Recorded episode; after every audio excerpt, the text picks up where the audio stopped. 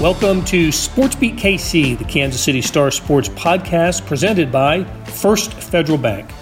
It's Wednesday, June 1st, and I'm Blair Kerkhoff. Allison Howard spent 10 years working for the Los Angeles Lakers in corporate partnerships. Did you notice the corporate logos on the Lakers uniforms? I think all NBA teams have them. Well, it was Howard's job to secure those deals among all of her other duties. Now she's in Kansas City. As the first president of the women's professional soccer team, the Current, Howard will lead the organization's branding efforts as it prepares for a future with a new practice facility and stadium. She spoke with us about her role with the Current and leaving one of sports' most established franchises for one of the newest. After a break, you'll hear from star soccer writer Daniel Sperry. He covers the Current and Sporting KC, and we discuss both.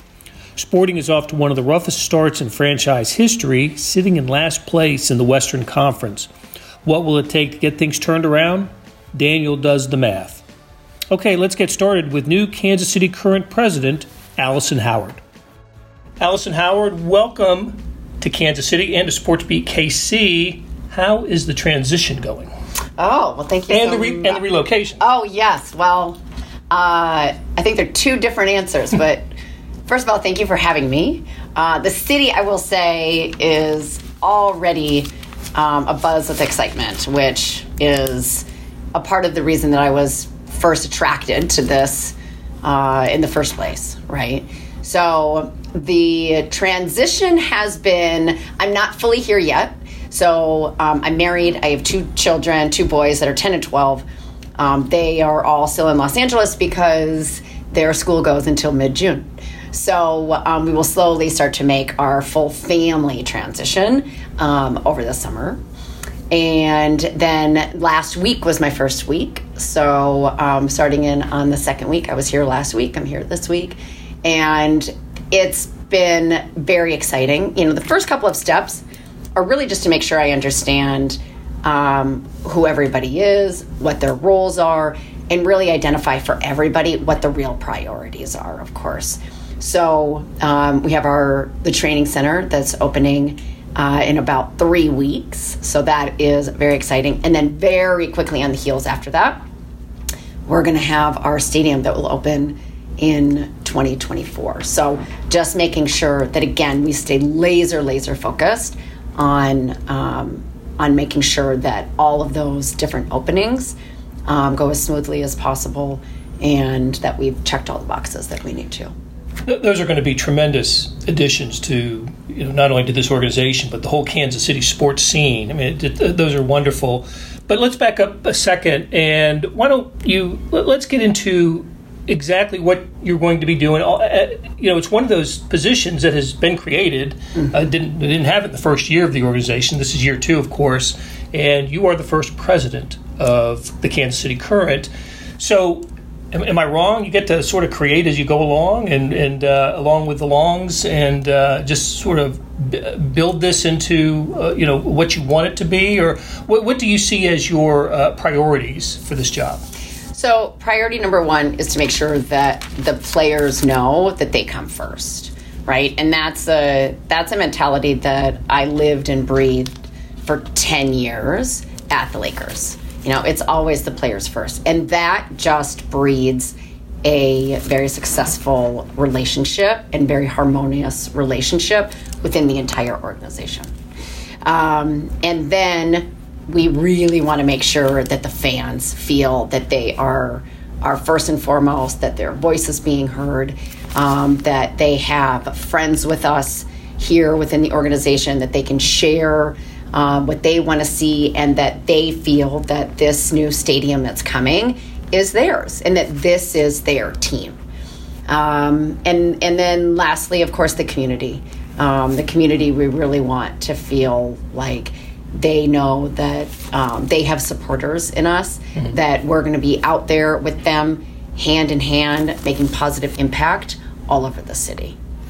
I'm going to ask you why uh, you left the job with the Lakers to take this position. But first, I, I wanted to just 10 years with the with the Los Angeles Lakers, a one, one of the greatest franchises in the history of sports, and one of the most popular brands on earth when it comes to you know sports. So, um, what what did you enjoy most about working in uh, in LA with the Lakers? And did you get to go to the bubble two years ago and watch them win the championship? what I enjoyed most about working there was the people.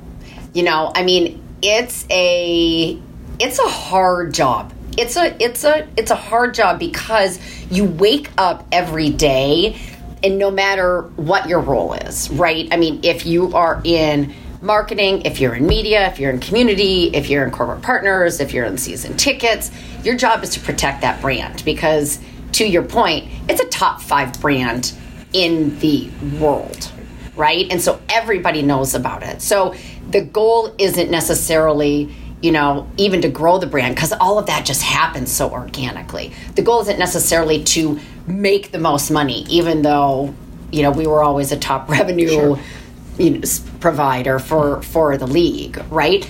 That also happens organically. So I think that that is what um, I enjoyed the history lessons of what, how Dr. Buss, even back in 79, how, when he first bought the team, all the progress that he made, not only with the Lakers, but within the league.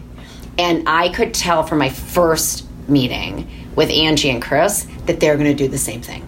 You know, their goal isn't just Kansas City Current and this stadium. I think they think much bigger than that, right? There is going to be a tremendous amount of more events that we are going to host at this stadium, right? And I think how I like to envision this is we are going to create an incredible playbook that we are going to open up and share with sports teams all over the world of how to do things the right way. And not just in women's sports, men's sports too. Um, wow, that's the. Um, uh, so, all right, so Lakers' uh, career, you would it would seem that um, you had a pretty good gig. You know? Yeah. uh, pretty good company, pretty good gig, and uh, you come to Kansas City and take this position uh, with, with, the current, which uh, is trying to build its brand, establish mm-hmm. its brand, and trying to uh, tell the world what it is. Lakers didn't need to do that. So, in how is how is the, the job different in that way, creating versus already having the established brand? Yeah, you're exactly right. I mean, it is a different skill set for sure, and I'm going to have to um, work some new muscles. Um, but you know, one of the greatest things I give so much credit to the NBA and Adam Silver. Um, but one of the best things that the NBA does is they have a um, a, a, a, division within the NBA called Teambo, Team Marketing Business Operations. And the role of Teambo is to make sure that the teams are fierce competitors on the court but friends from the front office standpoint. So for me, my closest contacts in the league are the Heat, the Celtics, the Knicks, the Warriors, and the Clippers. And if you're a Lakers fan, you know you, you those name, are some big competitors. Right, right. You, you, just named pretty much most of the teams I know Lakers fans detest. right, exactly. But those were my guys that you know we could i see that they got a great a jersey patch deal done i saw they got an international deal done and i would text them i would call them pick their brain okay i saw the story give me the real skinny what really happened right and that is something that you know i just i think the nba does such a great job on it, but it's information sharing right and that's something that you know it's this mentality of high tides raise all boats, right? And that's something I really am looking forward to bringing to this league, right? Like we are all in this together. It's going to be good for all of us as, you know, the more that we can really um, work together.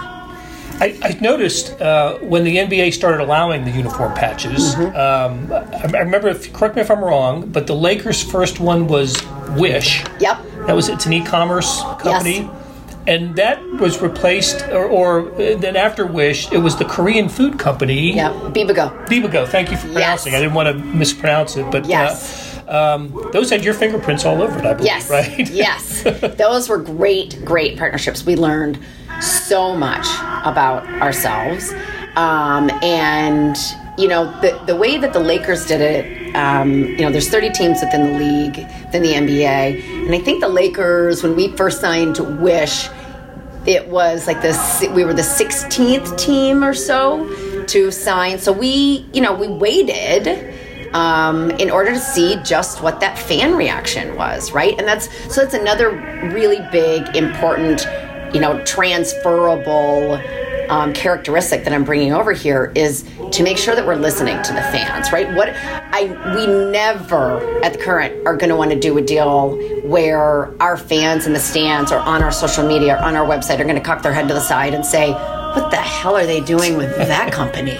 right? You know, like this is going to be if we've vetted this organization, and especially as we move into the big partnerships with the stadium and the founding partners that we're going to get there, our kit partners um, we are going to want our fans to feel 100% confident that we have vetted who these companies are and that we can, we proudly wear them on our chest or on the sta- as a stadium naming rights or as a founding partner. How about the appeal of working for a women's professional sports team and in a women's professional league? Um, th- that hasn't been your background. Yeah. Uh, but but now you're you know you're the president of a, of, of a team in the in the, um, the, the women's soccer professional league, and um, and it is growing and trying to find its place in, in the you know in, on the sporting in the sporting conscience of the country, but uh, doing a pretty good job of it as, yep. as far as I can tell so far. Um, and was, was there a like just an additional appeal to you to not only to at a what amounts to something of a startup team, but uh, one in a women's league. Yes, absolutely. I really love building. I really love building, right? And I got an opportunity to do it, uh, you know, obviously at the Lakers, such an established brand. There was nothing I could really do to build the brand, but I could build incredible relationships and I could build incredible partnerships. And that's what I love doing. And so then being able to come over here and literally build my own team and create this culture that I think we can do tremendous things with. That, you know, I want our employees to feel like this is the best place to work in not only Kansas City, but all of sports. Because that will be felt when they come to the stadium, when they interact with the fans, when they interact with the season ticket members, when they're interacting out with our, you know, community events, all of that. And and again, that's just a part of the playbook of how I think we should do things that then we're going to go ahead and, and share with everybody that that needs it. How cool is it going to be to open a new stadium? Oh, I cannot wait. I was so I was a part of this back in 2009. I worked at Premier Partnerships, and at the time, Premier, uh, that's with Randy Bernstein, Alan Rothenberg, and um, big, big I, soccer. Alan Rothenberg huge, is a huge, huge name in soccer. Yeah. If you don't know, from a different generation, you know, he was he was the '84 Olympics when soccer was putting 100,000 people in the in the stadiums. That's exactly so, correct. Peter Ueberroth um, yep. had had tasked Alan with that, and then uh, Alan was the one who got the World Cup to come over to the United States in, in, 90, 90, in 94. 94 for the men and yep. 99 for the women. Yes. And but with the 94, he had said to FIFA, "Fine, we'll, you know, we'll we'll um, we'll take the World Cup, but you're going to you're going to give me Major League Soccer. We're going to get it started here, right?" So, he's the godfather behind it all. Um, and and Randy Bernstein um, started right there on the ground floor right. with him too. So, um, huge soccer um, um, concentration there, and I was fortunate enough to get to work on um, the Philadelphia Union. And there was kind of a joke. I was pregnant with my first child in 2009, and Terry Lefton from Sports Business Journal had written this this article about me of which naming rights is going to come first, Allison's first child, or what then became PPL Park uh, at the time. So, and that was you know just being able to build that and see how it all can come together, right? But when you're an agency, you know, it's it's not as um, it's not as you know probably intense when you're coming at it from the team side as well, right? Because when you're the team, you're the one that's that's getting the phone calls from the season ticket members who are potentially unhappy with you or really happy with you about something. Or you know or the partnership calls or the community calls you're fielding all of those. Like i want you guys to come out for this and i want you guys to come out for that right? Like when you're the team you're really you're in it right? For all of it all you know all the highs and lows. Um, I'm glad you brought up Premier Partnerships. That's uh, um, uh, they not they work not only in soccer but other other sports as well, oh, and, yeah. and uh, LA based uh, company there. And, you, and, and, that you left that company to work for the Lakers. Yes, you left the Lakers to come here. Um, how about maybe we should have talked about this earlier, but how about tell us a little bit about yourself? Where are you from originally? And two kids you've mentioned, yeah. Uh, two sons, twelve and uh, and ten uh, husband. I imagine they'll be joining you in Kansas City soon. Mm-hmm. But uh, yeah, tell us about uh, your, your, your background and and maybe grow your sports interest. Yeah. As, as a youth. So I was born in Minnesota, um, but grew up in Michigan. And obviously, hopefully, I get a chance to meet all of your viewers. But um, as you know, I'm probably five foot three on a good day. So um, I did not get the height in my family. Um, but I was a big athlete growing up, huge proponent of sports. Just, I think it's so important to develop um, all the strong characteristics of showing up for your team and dependability and um, teamwork and learning to deal with highs and learning to deal with lows. Um, both of my children are athletes. Um, and so sports was always a really, really big part um, of my life growing up. And I remember that was a part of my, but then I, I didn't play in college. Um, and but I remember that was one of my first interview questions um, with Randy, and just kind of you know going back and forth of how important um, you know participating in sports really is from you know a young age, and and he had said to me. Um, I appreciate your love of sports, but you know nothing about the business of sports. So that was almost 20 years ago. So um, I've certainly, you know, been fortunate enough to to grow in my uh, knowledge of the business of sports too. You could have been describing a sports writer there too, as back. Love of sports, no knowledge of the business. Um, uh, Dayton Flyer. Yes, yes, it was a great school. Um, I actually got my civil engineering degree. Um, so obviously uh, did a bit of a career jump. That's um, that's actually how I came to find Premier Partnerships. I was employee number five when Premier was was really small, and and that's really the reason that um, how I was able to grow so quickly was Randy really took me under his wing. I mean, we traveled all over the country, all the different properties that we represented, and I just soaked up all of his knowledge. Fantastic. Well, Allison Howard, it was great having you on the show today. Continued uh, success in your career, and best of luck with, with the Kansas City Current. Thank you. Thank you so much. Buying your first home is a huge milestone, but the journey there can be confusing. First Federal Bank of Kansas City is here to make it simple. After nearly a century of serving the KC community, our loan advisors have experience in every type of housing market. With a short phone call, we can give you a free rate quote and talk through loan options. No pressure, no obligation. The road to home ownership can be simple with First Federal Bank. Get started with a free quote at ffbkc.com/homes. First Federal Bank of Kansas City, because banking is personal. Member FDIC, Equal Housing Lender. Hey, it's Ryan Reynolds, and I'm here with Keith, co star of my upcoming film, If, only in theaters, May 17th. Do you want to tell people the big news? All right, I'll do it. Sign up now and you'll get unlimited for $15 a month in six months of Paramount Plus Essential Plan on us. Mintmobile.com slash switch. Upfront payment of $45 equivalent to $15 per month. Unlimited over 40 gigabytes per month. Face lower speeds. Videos at 480p. Active Mint customers by 531.24 get six months of Paramount Plus Essential Plan. Auto renews after six months. Offer ends May 31st, 2024. Separate Paramount Plus registration required. Terms and conditions apply if rated PG. Hey, this is Blair. There are several ways to access the Star Sports section. Let me tell you about a couple of them. There's Sports Pass. For $12.99 a month, you get unlimited digital access to all of the Star Sports content, including beat writing, columns, features, pretty much everything we write. The deal renews monthly until you tell us to cancel. For $159.99 a year, you get everything the Star has to offer digitally, including sports and the e edition. Go to kansascity.com and drop down to the bottom of the page where it says Start a Subscription for more information. Your support has never been more important. As always, thanks for reading and listening. Daniel, how you doing today? Doing good, Blair. Thanks for uh, thanks for chatting me up for this one. Yeah, get back in and talk some soccer. Yeah, that's good. Uh, you and I, we sat next to each other at the at the Kansas City Current game on Monday on Memorial Day. Got to see a mm-hmm. uh, a home team victory. We don't get to see many of those. I have not seen a lot of those across Kansas City sports the last uh, last while. right, name the sport, and it's just been it's been a rough spring for uh, for the professional sports scene in Kansas City. We'll get to the Current in a little bit, and I did want to talk uh, begin by talking about Sporting Kansas City.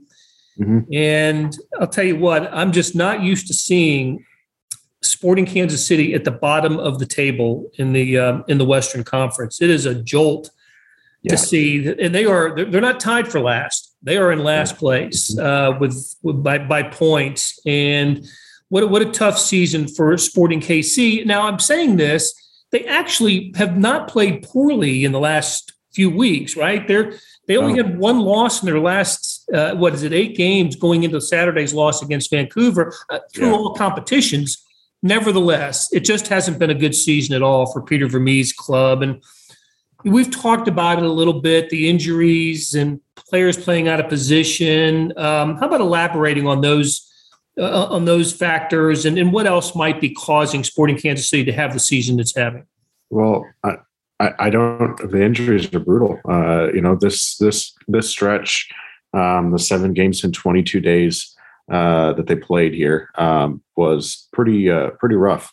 Uh, it included a lot of every single midweek. They had some uh, the middle of the week. They had a game every single weekend. They had a game, and on the weekends for three weekends in a row, they pretty much traveled out of Kansas City either to Portland to or to New York to Portland and to San Jose, um, while having a few uh, weekend matches here in KC, and it just uh, you know out of even weather changing goes from cold to hot immediately. Those heat those those games uh, uh, taxing on players when there's no build up through the seasons, and all of a sudden you're in summer weather.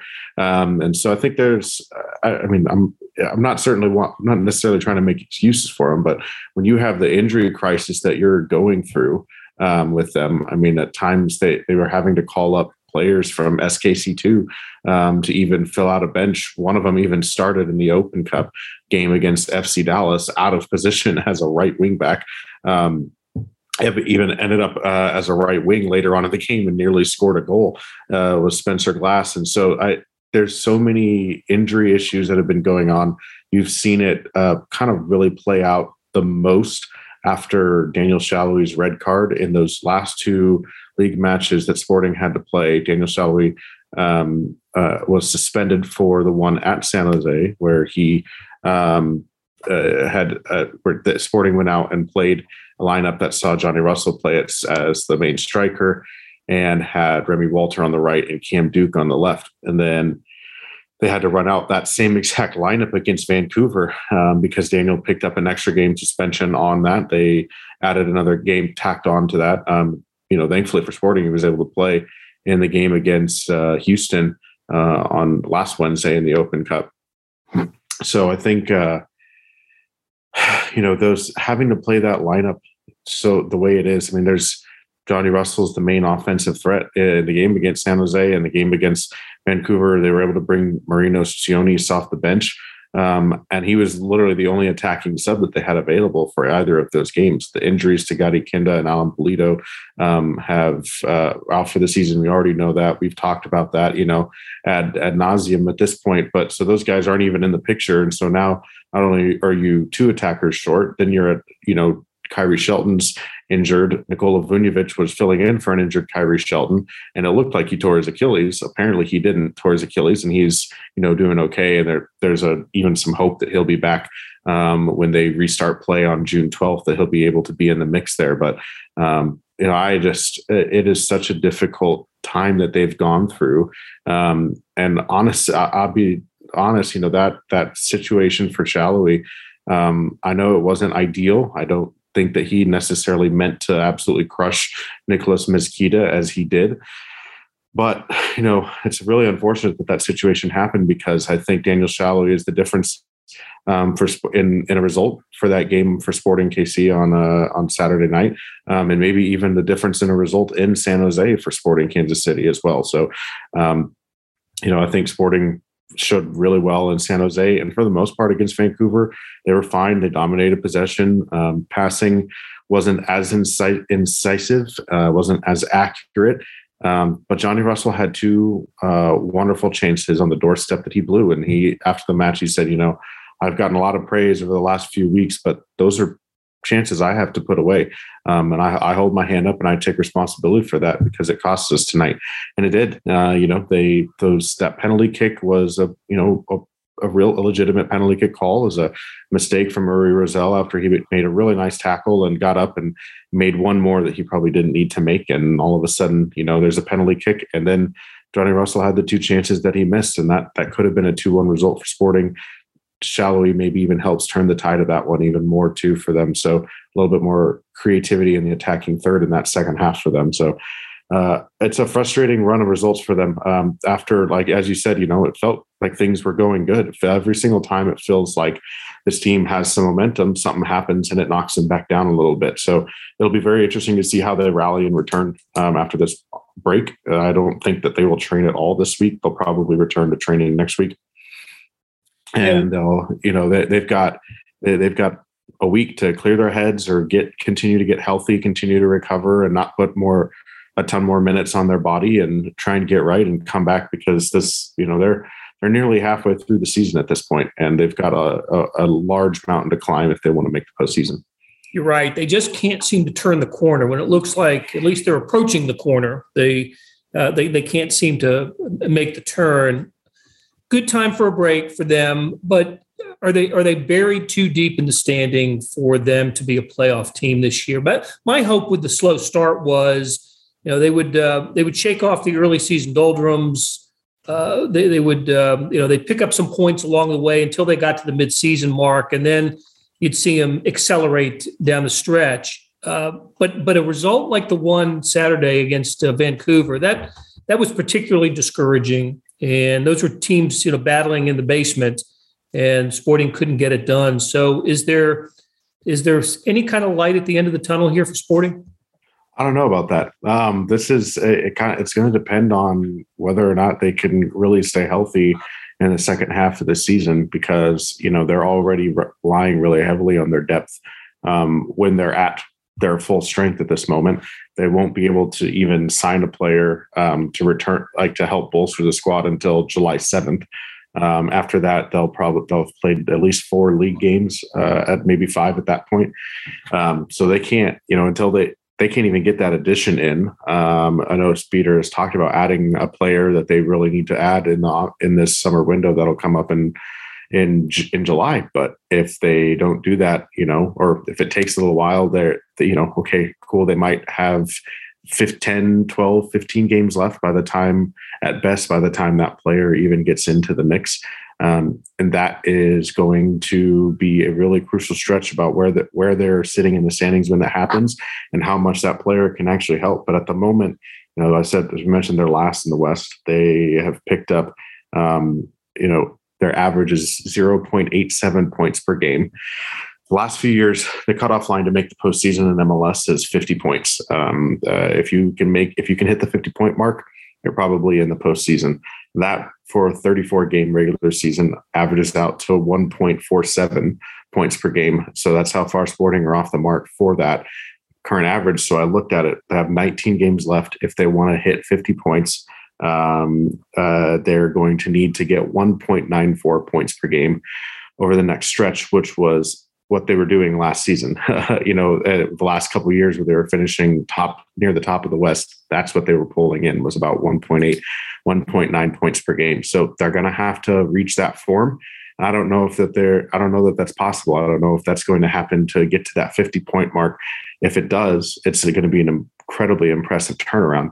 Um, but it's a really big battle to climb. And I, uh, you know, at that at that point, at a, a, basically you can say they need to get two points per game um, from here on out, which is win at home, draw on the road. You really can't afford very many losses in that in that scenario. So, you know, it'll be about picking up a lot of wins at home and managing these results on the road. You know, their loss outside of that loss to Portland. Um, you know, they've they've been able to get a few road results as of late, um, some ties both in New York and in San Jose. But uh, you know, at, those that's going to have to be much more consistent um, down this uh, you know the, the final stretch run if they're going to make the postseason. That's some good math. That is a tall order for for Sporting to to reach in the last second half of the season.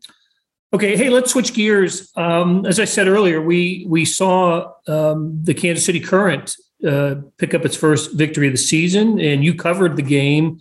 Mm-hmm. What um, uh, I think I turned to you early after after the Current had scored their goal, um, two minutes in, and I I still thought Louisville was the better team on the field that day and would would find a way to push through and get the win, but it never happened. And I thought, to be honest with you, I thought the Current got better as the game went on um, and and was the better team in the second half. I thought Louisville was the better team in the first half, but but the current in the second half. So uh, really nice victory to, just to get on the board, and um, and then we got to talk to a couple players afterwards. What, uh, uh, what what, does it mean for the current to just to you know just to get some points and to feel good about itself uh, as as the season progresses? Well, I know. Uh, I think as as Lo LaBonta said, it, it feels like at times the Kansas City they have their their team joke or they're saying that you know if, if it's not Kansas City, if something bad doesn't happen, and you know they they went on that that road trip in uh, L.A. Uh, against Angel City, and then on the road against Seattle with without four pretty key players that were uh, players that have featured in pretty much every single one of their matches at this point that were out with uh, COVID nineteen. Head coach Matt Potter didn't travel with the team because he was out with COVID nineteen, and so they they got a draw in Orlando, make it two two. Um, they were they should have won that game. It was a really poor penalty call at the end um, that was given to Orlando that made it two two after the current were winning two one. So, but they felt like they had turned the corner uh, and earned some momentum. And um, you know, all of a sudden they're hit by COVID. They lose one nothing in LA on an own goal, a fluke um, situation that they couldn't really control. They lose um, what they I think Seattle or the the, the Reign, which are in Seattle, um, lumped in I think over nearly 40 crosses in that match. Um, and it was cross number 38 that they had dealt with 37 correctly, and 38 cross of the match or something like that um, was the one that did them in. And so I think that's just such a frustrating uh, situation for them. They were so close to to really getting back to the winning results and the winning ways and the danger that we saw out of this team in the Challenge Cup. And you know that is that that, kind of showed up a little bit yesterday. I think at times they were patient enough to be dangerous. Sometimes they weren't very patient with the ball and were just kind of conceding possession. But defensively, um, they worked really really hard. Jess McDonald, CeCe Kizer. Um, you know, there's Vanessa DiBernardo. There's a lot of really good players on that on that Louisville team um, that are really difficult players to to deal with. And Liz Ball in the middle of that back three was a is a young defender. She's flanked by two rookies and Alex Loera and uh, Jenna Winebrenner, and you know that back line held really strong. There was one incredible save from AD Franch. You know, Franch has uh, been a long time veteran in this league and uh, she came up with a huge, huge save um, to keep that game one nothing almost right after um, they had given up that or they got that penalty kick. So very impressive defensive work from them. Very impressive defensive organization from them uh, and their work without the ball. I'd like to see a little bit more from them when they're working with the ball. Um, you know, this is still uh, out of their six games in the NWSL regular season. They have two goals that have come from uh, open or live play um, and not off of a penalty kick or a set piece out of their three goals that they've scored in those six games.